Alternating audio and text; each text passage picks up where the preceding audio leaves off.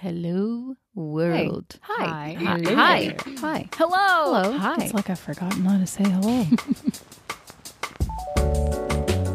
Everyone, and welcome to this week's episode of Life with Kaka, the show where I sit down with producers from all corners of the entertainment industry to understand who we are, what we do, and why we love it so much. I'm your host and fellow producer, Carolina Gropa. This week on the show, I sat down with VP of Physical Production at Paramount Pictures, Matthew Ferrante.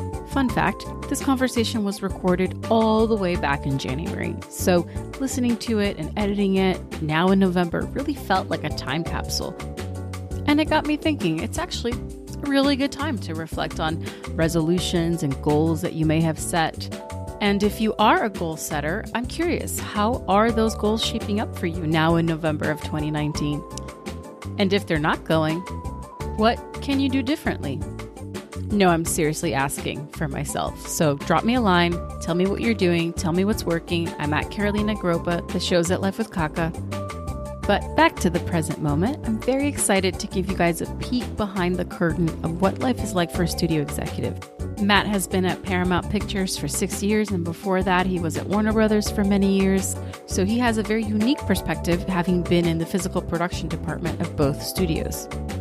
So, in this hour, we'll tackle how a movie gets greenlit, how being at a studio allowed him to be a family man, and how Keri Russell, of all people, encouraged him to keep going. So, without further ado, let's hear from Matt.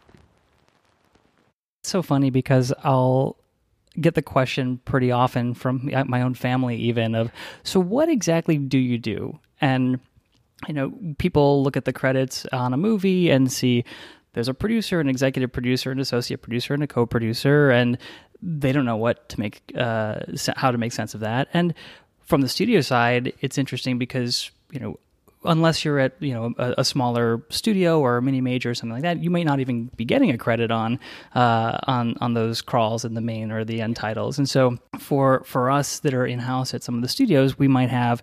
A, a, general production executive title, or you'll see on IMDb executive in charge of production, or uh, you know you have your actual titles, v, you know VP, senior VP, EVP, or any of those kind of titles in in physical production, and it it you know it kind of runs the gamut in terms of what yeah. what it means. And and one of the things that that I'll find in my experience is mostly at the the major studios. So I spent a long time at, at Warner Brothers and now a long time at Paramount as well, so I can have a little bit of comparison between how those two systems work. Um, you know, but but each of the studios is is different as well. And um, fortunately, in my experience, I've been lucky enough to be able to to you know get great experience and learning what physical production is and how how that functions and how we best support our filmmakers and a particular project. Um, but there's also been many major growth opportunities, and uh, most recently at uh, at Paramount, I've been able to go from a coordinator on a desk doing mostly administrative uh, work and, and assisting to um, a uh, the senior manager position, which mm-hmm. which we have, and a lot of the other majors have those. Is there also a junior? A junior, it's exactly okay. like a, a, junior executive type position. Got it. And got those it. are ones that, at least the way it works at at Paramount, those uh, managers or senior managers in that role will support the entire slate of movies um, in a policy and procedure type way or asset management type way, and really being in the weeds on a lot of a lot of. Uh, um, the the fine details with getting a production set up and then ramping a production down when when it wraps.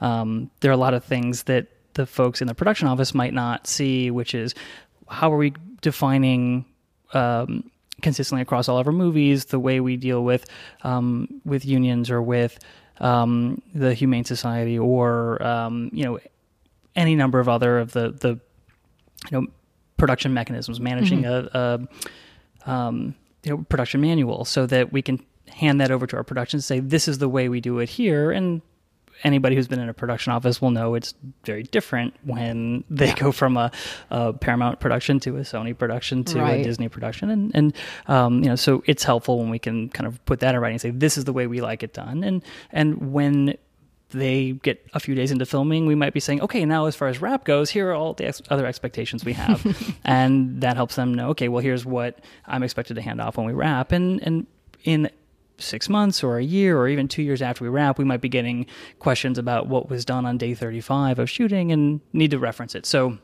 that's what the the senior managers and, and managers will do in in those roles, and um, then to be able to make the the jump to VP, which really works in concert with our you know, creative um, uh, executives, and and when they turn to us and say, "Can we make a movie for a price?" We'll look at it and say, yes, we can, and this is how we recommend doing it, or no, we can't. Here are the changes we need to look at to get it for a price, um, and and that's the, the the role that I'm in right now. And so, is there a next level to? So a lot of the growth at this point for me, and what I'm most excited about in the role is is being able to develop my skills and and right now a lot of the titles that I've been focused on are the you know low budget um, maybe 5 10 20 million dollar titles and eventually i can grow into movies that are 50 million or 100 million Yeah. or, or bigger doing those those tentpole movies and it's developing relationships with particular filmmakers learning new ways of of doing things it's one of the the words I'm sure that comes up in most of your interviews is the the the word Netflix, but looking at how they've become disruptors Yeah. um, in a very established way of doing things makes all of us think, okay, well, how can we take a an established um, way of making movies and and maybe we're changing the audience or the delivery mechanism where people are going to see the movies or the timing of of releases, and we can look at what's in in my purview, which is the production budget, and say, okay, if the economics are this, then the movie can't be profitable, or it's got a really hard chance of being that way. Well, if we change these um, these variables, maybe maybe it can work. So it's a lot of us on the studio side learning, you know, together.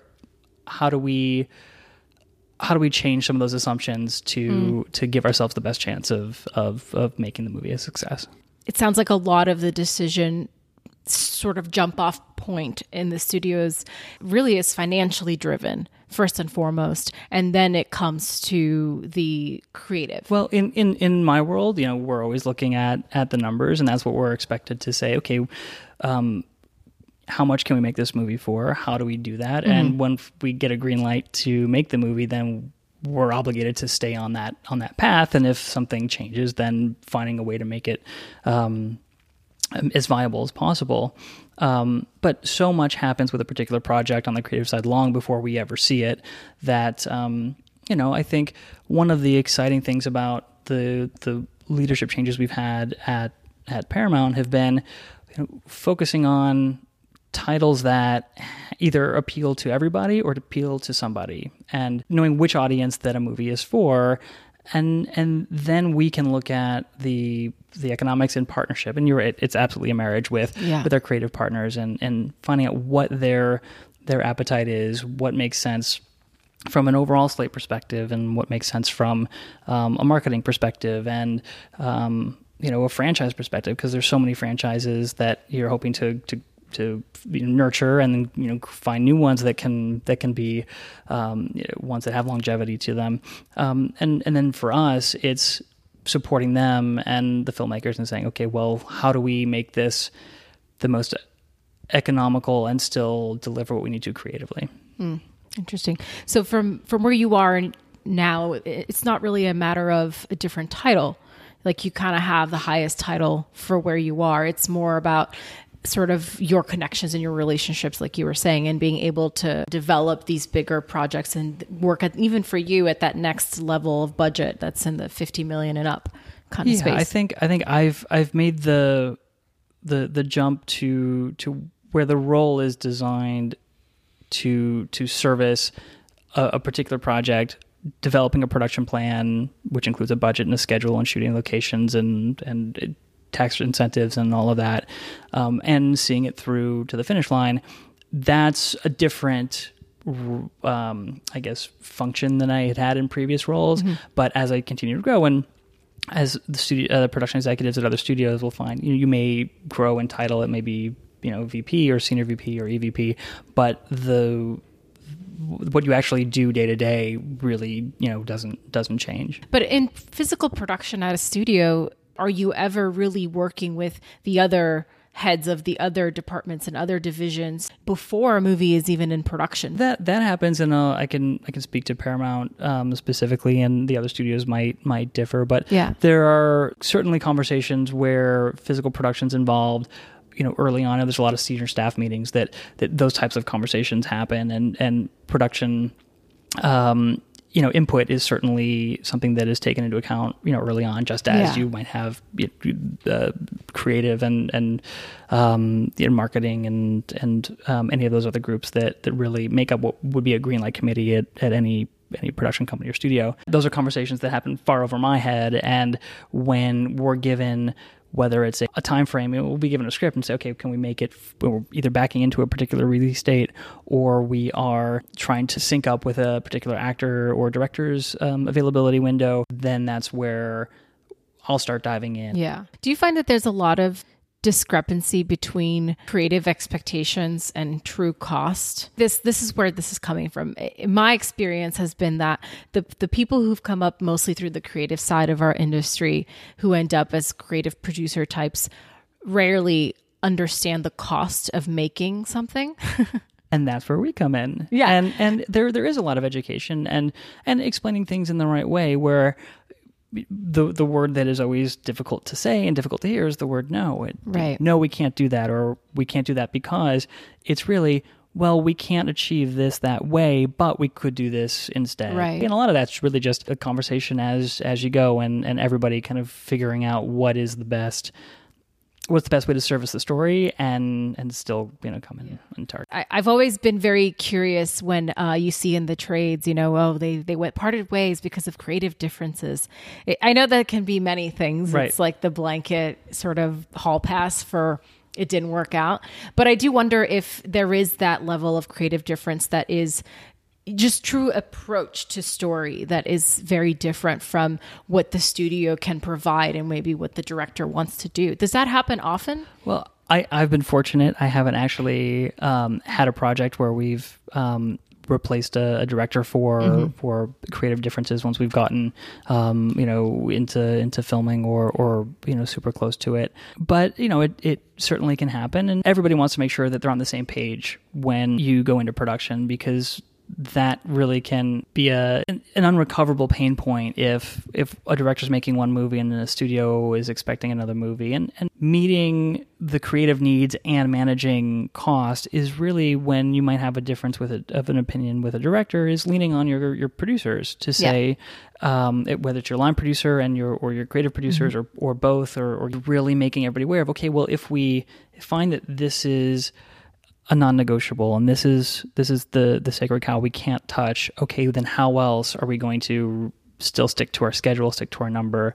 Um, and so it might be giving up something else. And when you're making a movie that's a $5 million or a $10 million or even a $20 million movie on the studio side it's it's something that everybody kind of knows that that's the the type of movie we're making. It's not a $150 million movie where we have a lot of elasticity with what money we spend where Yeah. at $5 million, everybody has to love the movie to want to participate. So, how do we then hold hands and, and really see that through start to finish? Well said. Well said. Thanks. Well, we'll play it back and we'll see if I agree.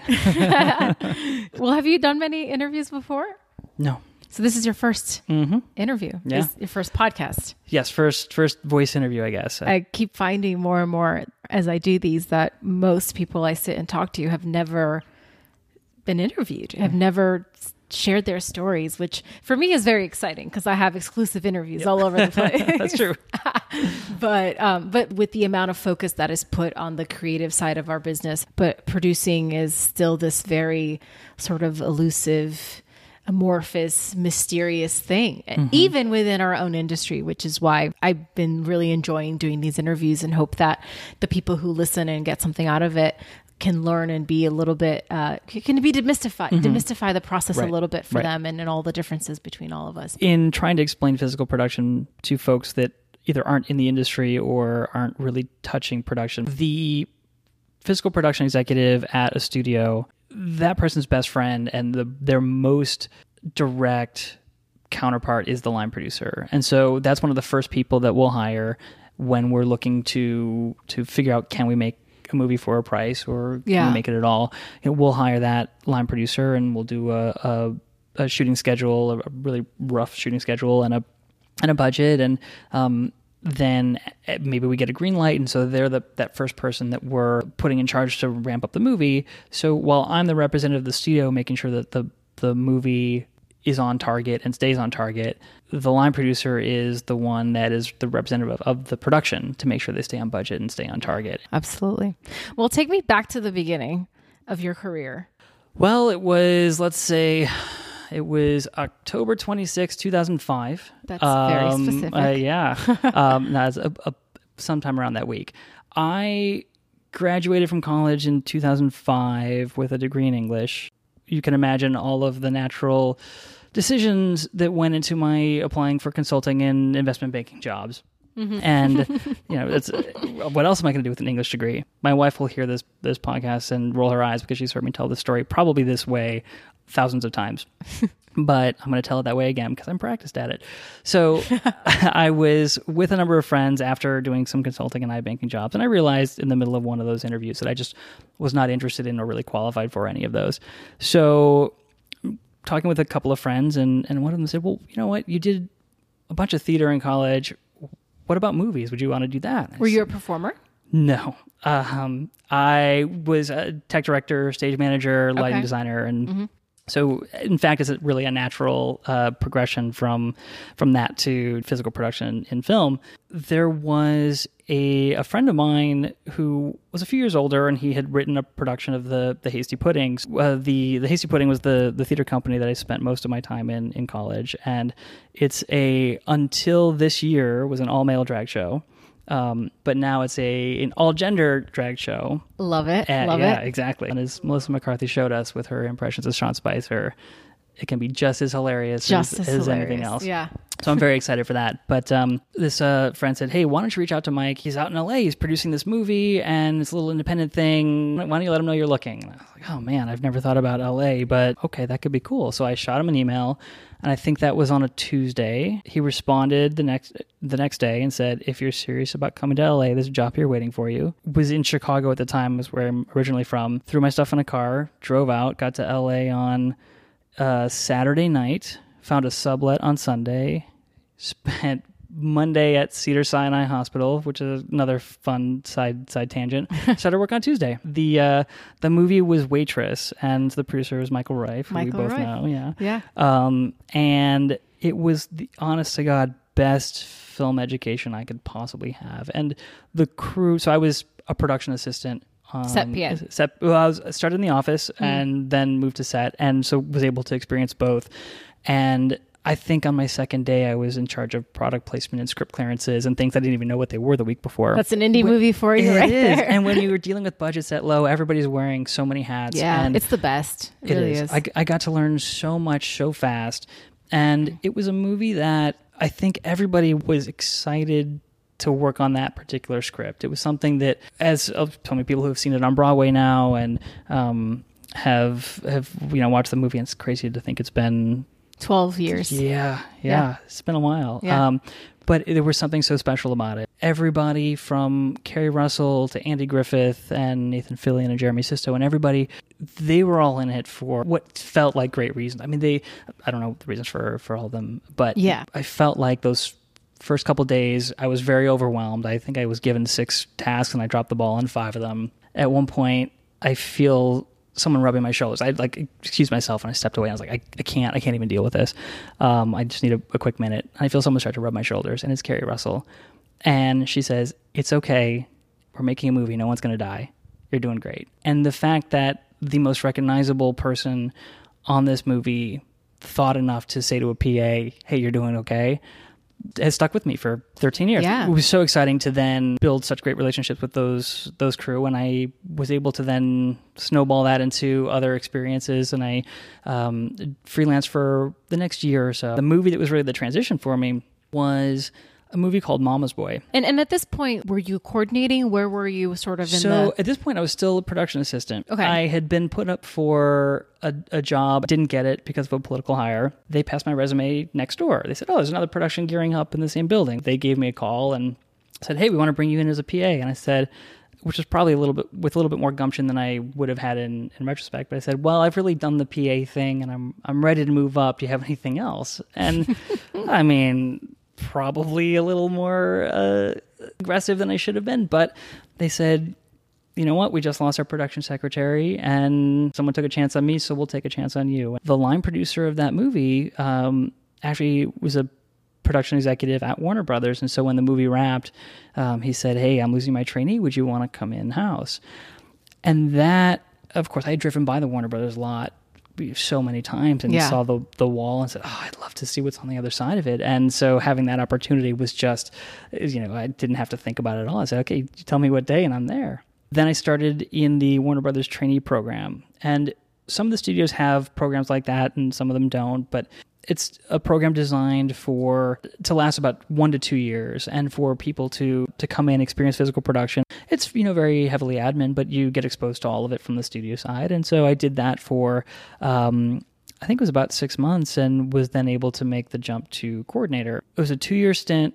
Then I took a took a little sabbatical to try my hand at creative, and then came back into physical production. And what I will say, I tip my hat to anybody who who is able to have a career in development and stick with it. It for me, Why? It for me, it was it was a square peg round hole situation, and and the support that I had uh, in that time was great, but I wasn't doing the things that you have to do to be successful in in that field. I Which wasn't what? I wasn't reading every sample script I could get my hands on. I wasn't reading the spec scripts that were coming out in 2 hours and getting my notes to the producer.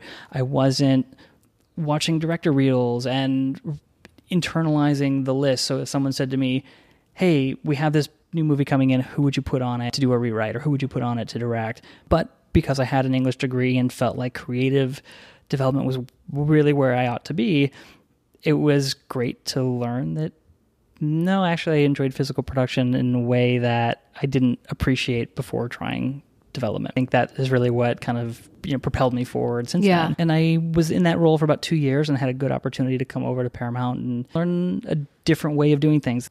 Paramount did have a great track record of promoting people within, and so I said, you know, okay, that's what I'm that's what I'm looking for, and and it's it's been a great great experience since. I'm coming up on five years in two weeks.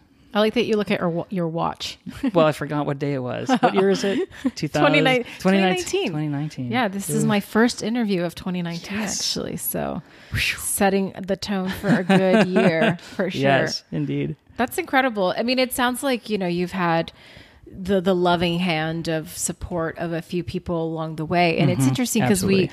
We talk a lot about um, sometimes it, it, mentorship comes in small nuggets. The story you told about Keri Russell, and sometimes those little nudges and encouragement just from where you least expect it is enough at a moment in time to to keep you going. And I think there are ways to be mentored and be a mentor without having to really disrupt the normal flow of what needs to happen. As somebody who was looking to to make the next leap, it would be saying to my boss, "Hey, I know that so and so's coming in for a meeting related to filming in this location or you guys are going to do a cost report meeting. Can I sit in on that?"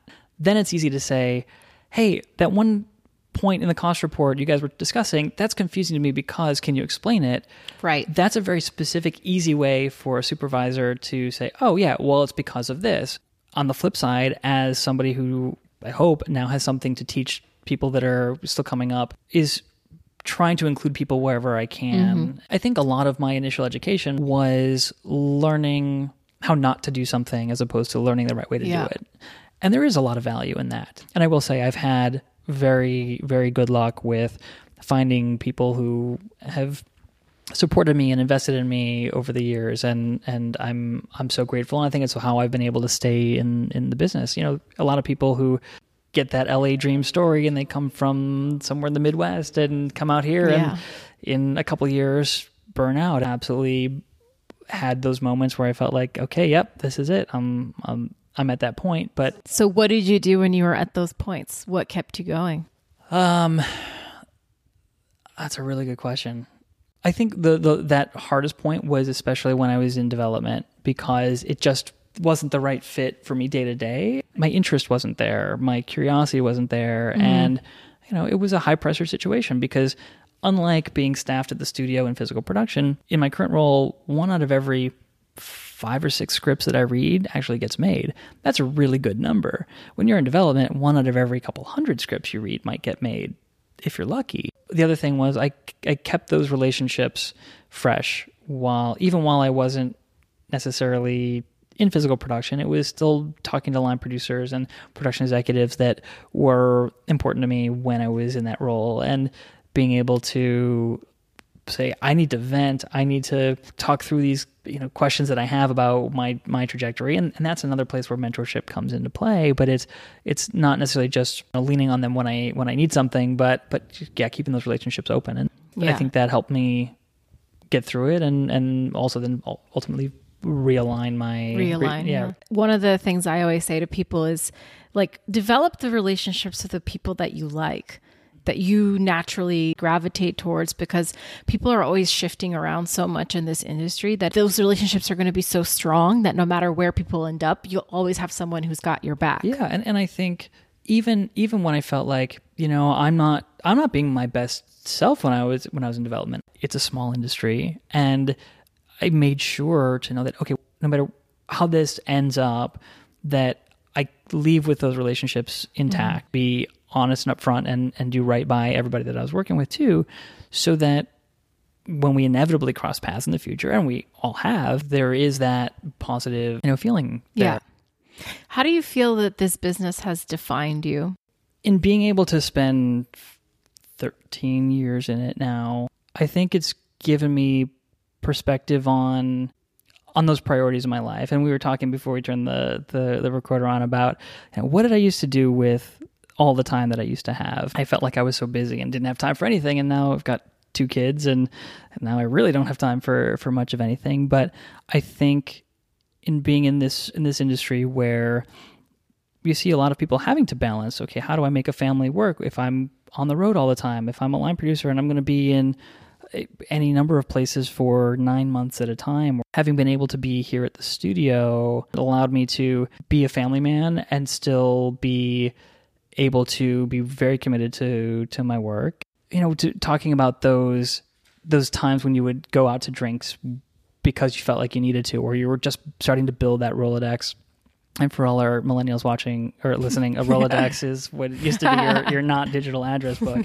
Um, they should bring that back it'll be like the should. vinyls exactly. like how vinyls are cool now the Yeah. rolodex that's the new thing i'm calling it yeah, there'll be whole stores just dedicated to different Rolodexes. and- Yeah. but but I think it's being able to be more selective with those relationships that you do nurture and not feeling like you have to say yes to everything.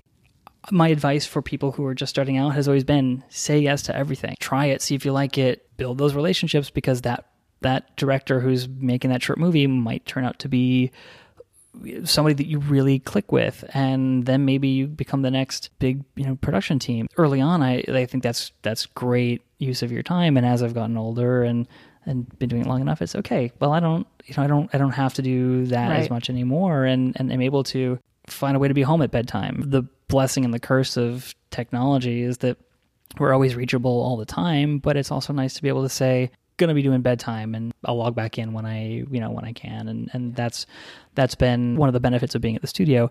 And I realize that not everybody in, in the production world has that luxury. And yeah. another kind of retrospective on the trajectory I've taken in my career is I do wish I had spent a little bit more time freelancing before coming in house you know no complaints Yeah, it's like the, the the passing ship in the night. You know, you'll never know what was on the other side of a of, an, of a choice of an option. Exactly. There's this thing. It's uh, FOBO, fear of better options. It's a new thing. Have you heard that? no I haven't It's the new FOMO. Yeah. It's FOBO. Have you heard of uh, Jomo? I've heard of JOMO, Yeah. which I love that. I get that now all the time. I love that. Yeah. Yeah, I, that doesn't bother me at all. I'm all about it. Jo- JOMO, everybody listening is probably a millennial, so they'll know what, Yeah. what it means. But it's joy of missing out. It's just being happy with the choice that you have made to commit to whatever the thing is you were doing, Yep. which is a wonderful thing. I, I hope we do more of that. Um, what do you think are the biggest misconceptions that people have about producing in general, producers. Now, of course, you have a different take on this because you are in studio, right? But uh, I've I asked this question of everybody who comes on the show, and it's, Oh, it's can't wait to always really their answers. fascinating. The biggest misconception, I think, I think it's that we're only concerned about the numbers, and yes, that plays a big part of it. But I just as much as anybody want to make sure that we have the best movie that we can. Yeah. How has the Netflix model and streaming shifted things internally for studios from what you've observed?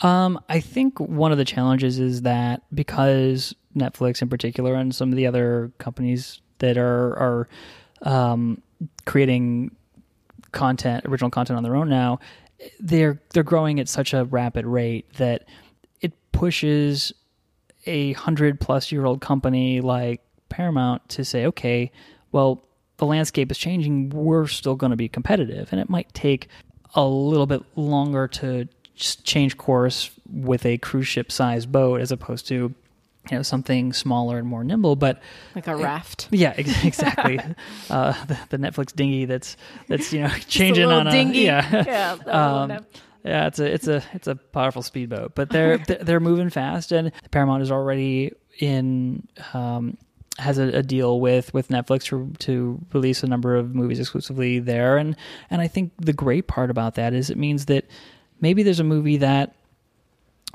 is better served better watched when it can be viewed that way and and Netflix is Yeah. reaching audiences in ways that the the traditional distribution methods necessarily haven't been able to.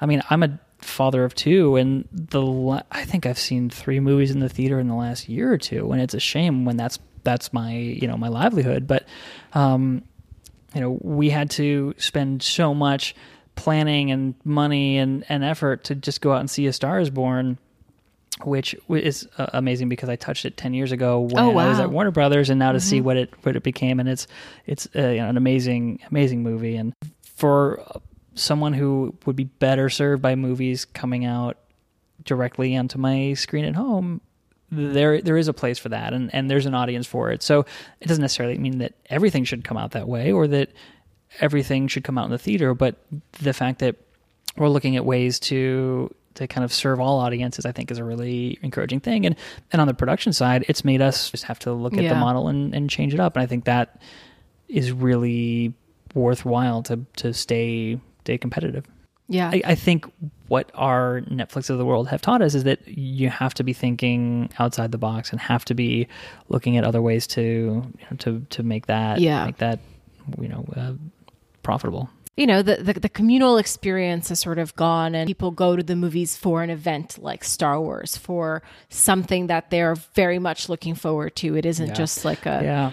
Well, and I think to go back to Star Is Born, I think one of the things that was the most exciting about the way that that movie performed, and there are many others too, but you know, it's not a it's not a big tentpole. It's not a superhero movie. There aren't crazy visual effects. It's it's a great story with great performances, great music, and there people were talking about it, Yeah. and that was exciting. I think the same way that the Harry Potter books 20 years ago got people excited about reading, and you'd have these long lines outside bookstores, which seemed like uh, an impossibility before those those books had come out.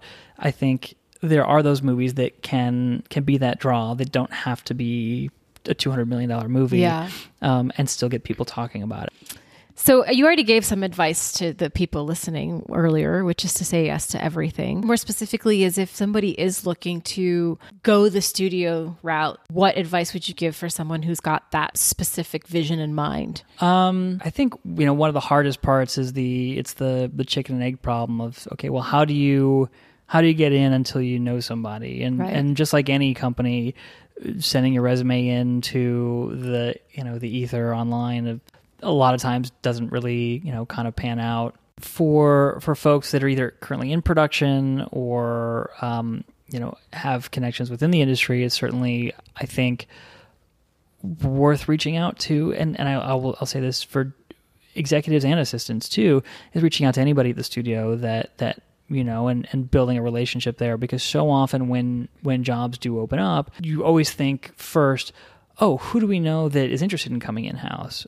Um, for folks that don't have those kind of connections, I mean, it's it's a little trickier. But but I think if you have the the interest and the means to become a PA, get into production, you know, look at any of the the you know job boards or or with film commissions too, and checking what productions are filming in certain areas the challenge for a lot of people who don't live in LA is well, I would never come into contact with the studio when they're in Los Angeles or maybe they've got a presence in New York, but otherwise generally aren't aren't uh, you know local. Yeah. But if you check with your local film office, they know who's filming in town or who's interested in filming in town, and then you're going to be able to find a contact at that production a little bit more easily.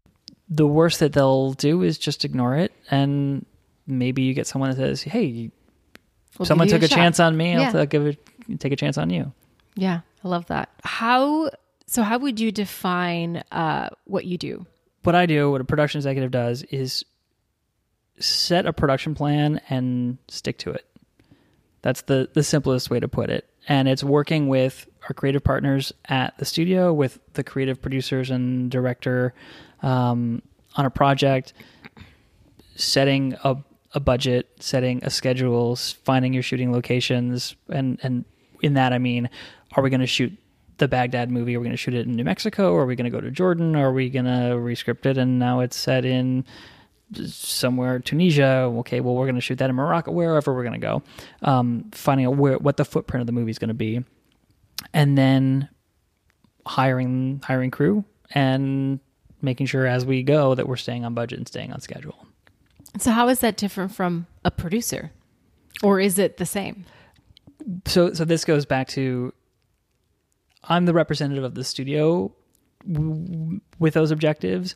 The producer and the line producer are the people that are representing the production that have those same objectives. So we're working in in tandem, and, and because I'll have a slate of or the the studio has a big you know slate overall, but I might have a handful of projects that are in production or in development and, and we're in the budgeting phase or in post production and we're managing reshoots or whatever it happens to be, you know, I'm touching a number of projects. Those folks are often touching just that project and you know, a producer may have other stuff and certainly we'll have other stuff in development, but um, you know, those folks are are all in on that project at at that time.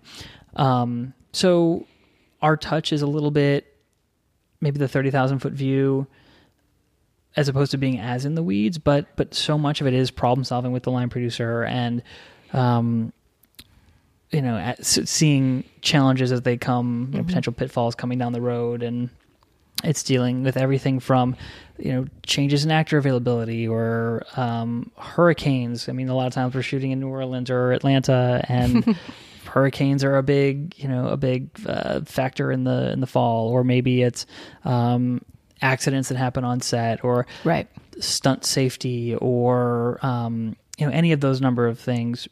We're working so closely with the line producer, but it's it's all you know toward the same goal. Yeah. It sounds like the difference is just the title, really. Every producer will probably have a different opinion on it. Of course. So I will certainly acknowledge when you know the, the producers will will disagree that the studio folks may not be inv- invested in the same way. There's so much that happens that in in the production office and on the ground that I'm sure we don't even know about because Yeah. the right if you if you get the right line producer and the right production manager um, and uh, you know a director is really involved in the right ways and you have a producer there that's you know being uh, you know really really present we there's a lot of stuff that gets solved that we don't ever even you know Yeah. even see Yeah, absolutely. Everything you've described to me and how I understand mm-hmm. producing is exactly the same. I, I don't think that physical presence necessarily equates to contribution to a project. There's been a lot of people I've worked with that are there physically but mm-hmm. are dead weight Right. and Oh, aren't, okay. aren't contributing get anything those- you know too, yeah. so it's it's like well i'd rather have someone who's off site who's Yeah. going to call me 12 times a day and check in and Yeah. see how they can support me Yeah.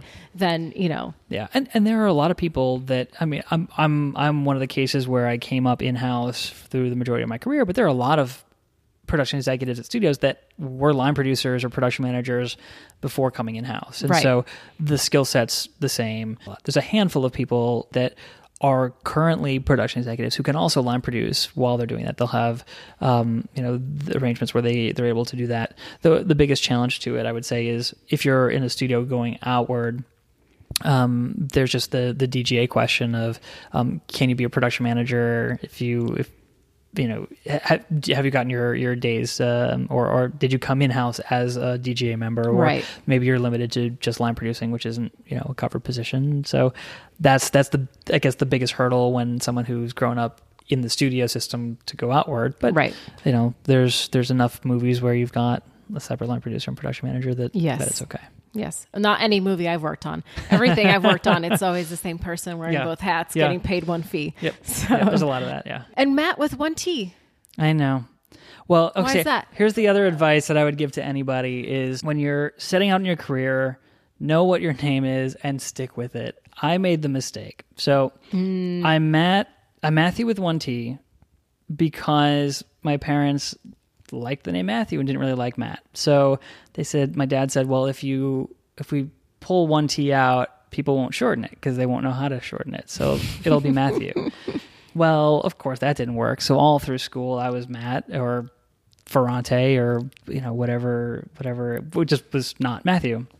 So I got out here, and on that first movie, because my email address, I had, I think I think Matt had was taken, so I just went with Matthew. You know, as part of my email address, and so. Um, everybody addressed me as Matthew, and I was like, you know, I kind of like that. It sounds professional, and it's, um, it- yeah, it's it was too late to correct them at that point, and I was like, oh, great, Matthew, it is. This is perfect. I'm I'm a I'm a grown up now. Yeah. Well, I have all my friends that called me Matt. I have my I met my wife. She calls me Matt. But now everybody in my work circles calls me Matthew, and so now I have this this like some people call me Matthew, some people call me Matt, and and that, and I don't get email because it's just one T, and you know my parents thirty something years ago couldn't foresee email, if they did, they So wait, do your would be parents ever call you Matt then? never, Never. never. They hate it. So when people Yeah. call you Matt, they're like, ugh, this is the thing I'm we sure. try to avoid. I'm sure. So what do you prefer? I wish you wouldn't ask that. well, it depends how I've known people. Like, it's weird when my wife calls me Matthew, but like, it's weird if like my closest work friends call me Matt. So, Right. however I've introduced myself, that's the way to go. Interesting. Okay. Yeah. All right. So I think we're wrapping up. If there's anything that you feel like you may have wanted to share and didn't, or any like other nuggets. Oh, I, know, I don't know if this is going to be interesting for listeners, but like, we didn't really talk too much about tax incentives, but that's so much of what what we do. Um, so one of the other roles of a production executive, and this is really done in close con- concert with our finance departments, is is when we ask the question, where are we going to shoot something? It's so often related to where do where are there tax incentives Yeah. um, that can help make the movie make more economic sense. So the first question we'll ask is, okay, creatively, what areas can we look at? Um, then there is the question of, is there infrastructure there? Um, is there crew? Is there equipment? Or do we have to travel a lot of stuff, people, and things in? And the third is, is there a tax incentive? And for people who may be familiar with where movies have shot mostly recently, you have a lot of centers that are the common denominators. It's Atlanta, it's New Orleans, it's London, it's Vancouver, Toronto, um, uh, Australia, New Zealand, um, South Africa. There's a lot of places that that are kind of the common common ground where where a lot of productions will go, and a lot of that is because there are local tax incentives. And stability is a really important factor in it. And we will look to see okay the UK has had a a very favorable incentive for a very long time and there isn't necessarily the the risk of that changing. So London is a place that is a very frequent place for productions to go availability becomes the biggest question of are there stages can you get into the stages and Can you afford can the stages? yeah and can you get a crew right. um,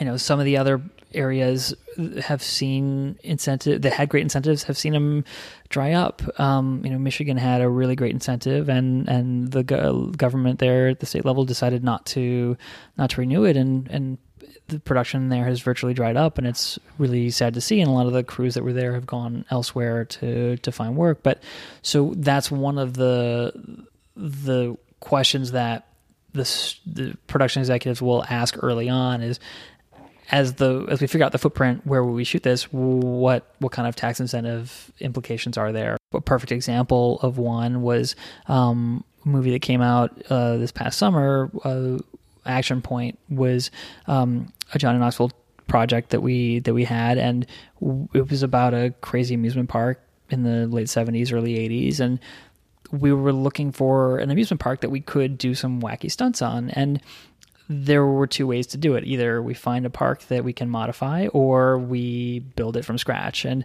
no matter how we how we cut it, we couldn't find the economics just didn't quite work. And that was even after getting um, you know tax credit money elsewhere. And we said, okay, well, where will it be cheap enough to to build a park from scratch and still kind of tick all these creative boxes and we went down to South Africa. So it was going 12,000 miles to make it look like California.